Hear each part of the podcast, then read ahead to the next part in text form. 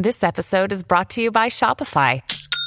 Forget the frustration of picking commerce platforms when you switch your business to Shopify, the global commerce platform that supercharges your selling wherever you sell. With Shopify, you'll harness the same intuitive features, trusted apps, and powerful analytics used by the world's leading brands. Sign up today for your $1 per month trial period at shopify.com slash tech, all lowercase. That's shopify.com slash tech.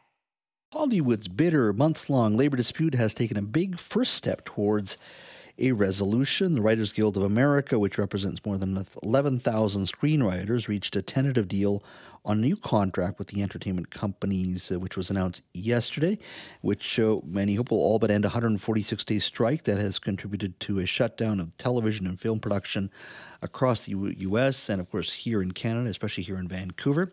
Matthew Belloni, who's the founder of Puck News, uh, announced the news on CBS. Uh, take a listen. Hollywood is breathing a huge sigh of relief. They made gains on AI. They got protections against their work being used in AI models. They also made gains on minimum staffing. This is the number of writers that are contractually required to be used on a TV show. There are things that are transferable. However, there's a lot of things that are not transferable. For instance, the actors have asked for a much more significant basic wage increase. That is Matthew Belloni, founder of Puck News. Well, joining us now is Rick Forchuk, TV Week magazine columnist and CKNW contributor. Rick, welcome. Hello, Jas. Hello, Rick. Uh, generally, uh, one would say this is uh, after 146 days striking. It's good news, and as uh, Matthew Belloni said, there are some wins there for the Writers Guild of America. Uh, but there's still a lot of folks out uh, on the picket line, still, isn't there? Uh, yeah, that's true. And uh, you made a, a, very correct statement in the intro, and that is that it's a good first step towards getting somewhere with this. And it is just a first step. I don't want to appear negative, but uh, the actors are still out. And even if the writers do settle and the actors do not, uh, the cameras aren't going to be turning anytime soon. Um, particularly, again, you mentioned the, the business in Vancouver. Over 2,000 people are out of work in Vancouver because of this strike.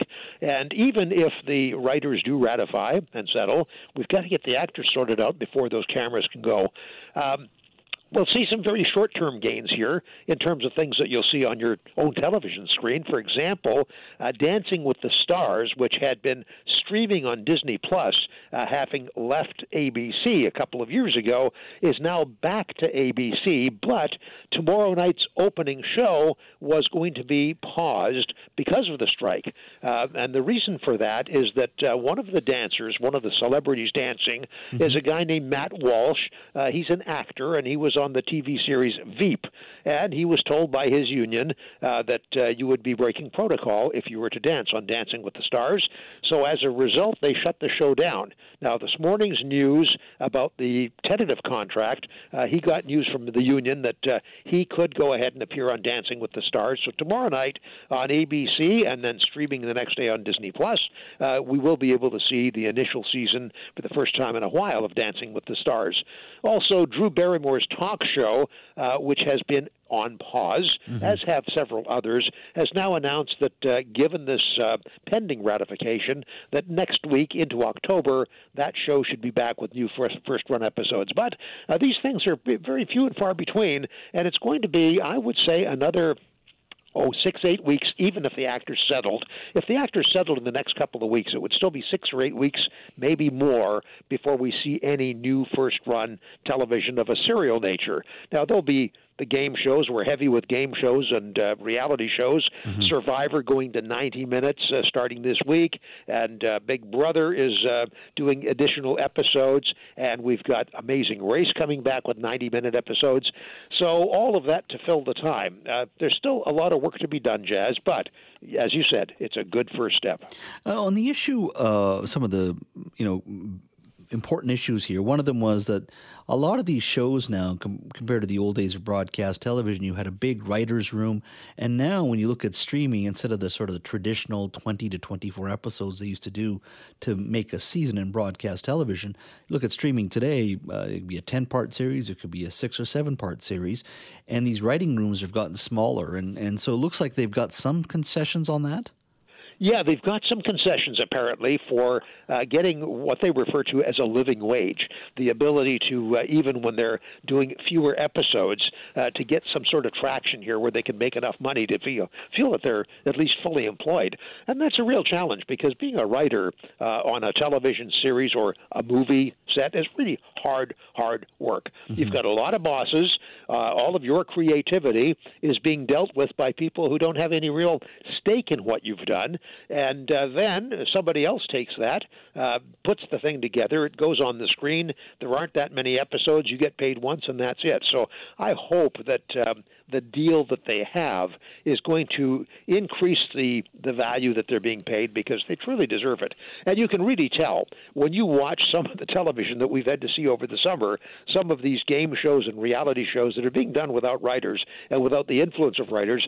Some are pretty lame. They're pretty bad. Uh, the challenge is a good example. Uh, I, I try to watch the challenge. I cannot figure out what they're trying to say on this uh, reality show. Mm-hmm. It's been around for quite a while, but it's not very good right now because of the situation, and we'll only get more and more of that kind of bad television if indeed we don't get this thing sorted out. But looks like a good first step, and it looks like the writers are going to get uh, what they deem to be a, a, living wage, and that would be great news. Now, my sense is they've put some guardrails around the use of uh, artificial intelligence. Some have said, you know, AI could write. Uh, uh, scripts. Uh, some have talked about technology where, you know, in the old days you pay extras uh, to be background in the background, but now you can just take someone's image and use it over and over and over again just once if they've been on camera once. Uh, my sense is that the the union, certainly on the writer's side, have put some guardrails in for now, but I would think this still remains one of the broader existential challenges, not only just to writers, even actors, but broadly in society. But right now, seems to me that these big studios have said, okay, we'll fight that another day. Let's just get on with it. Yeah, I think that's absolutely right, Jas, because uh, this is one of those things where uh, technology is looming over all of this, and it's very difficult, I think, to ignore that technology. Uh, AI technology isn't really understood by most regular people, and uh, other than the fact that you often get a robot when you try to call your bank or try to call an airline, uh, and that's not all that effective. So I really hope that uh, they can grapple with this successfully, because you're quite right about you can uh, you can map in extras into a crowd scene, and it's the same person or same facsimile simile over and over.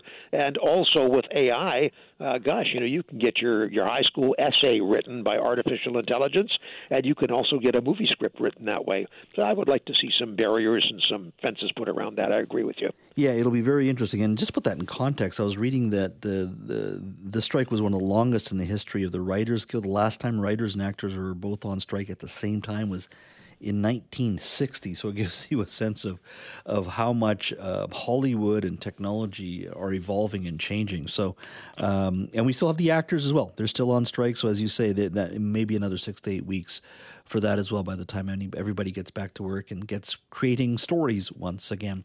Rick, yeah, thank you. Love to see it sooner, but it, it is what it is. Yeah, exactly. Looks like any new stuff is going to come in 2024. That's for sure. Yeah, for sure. Rick, thank you. Thank you, Jas.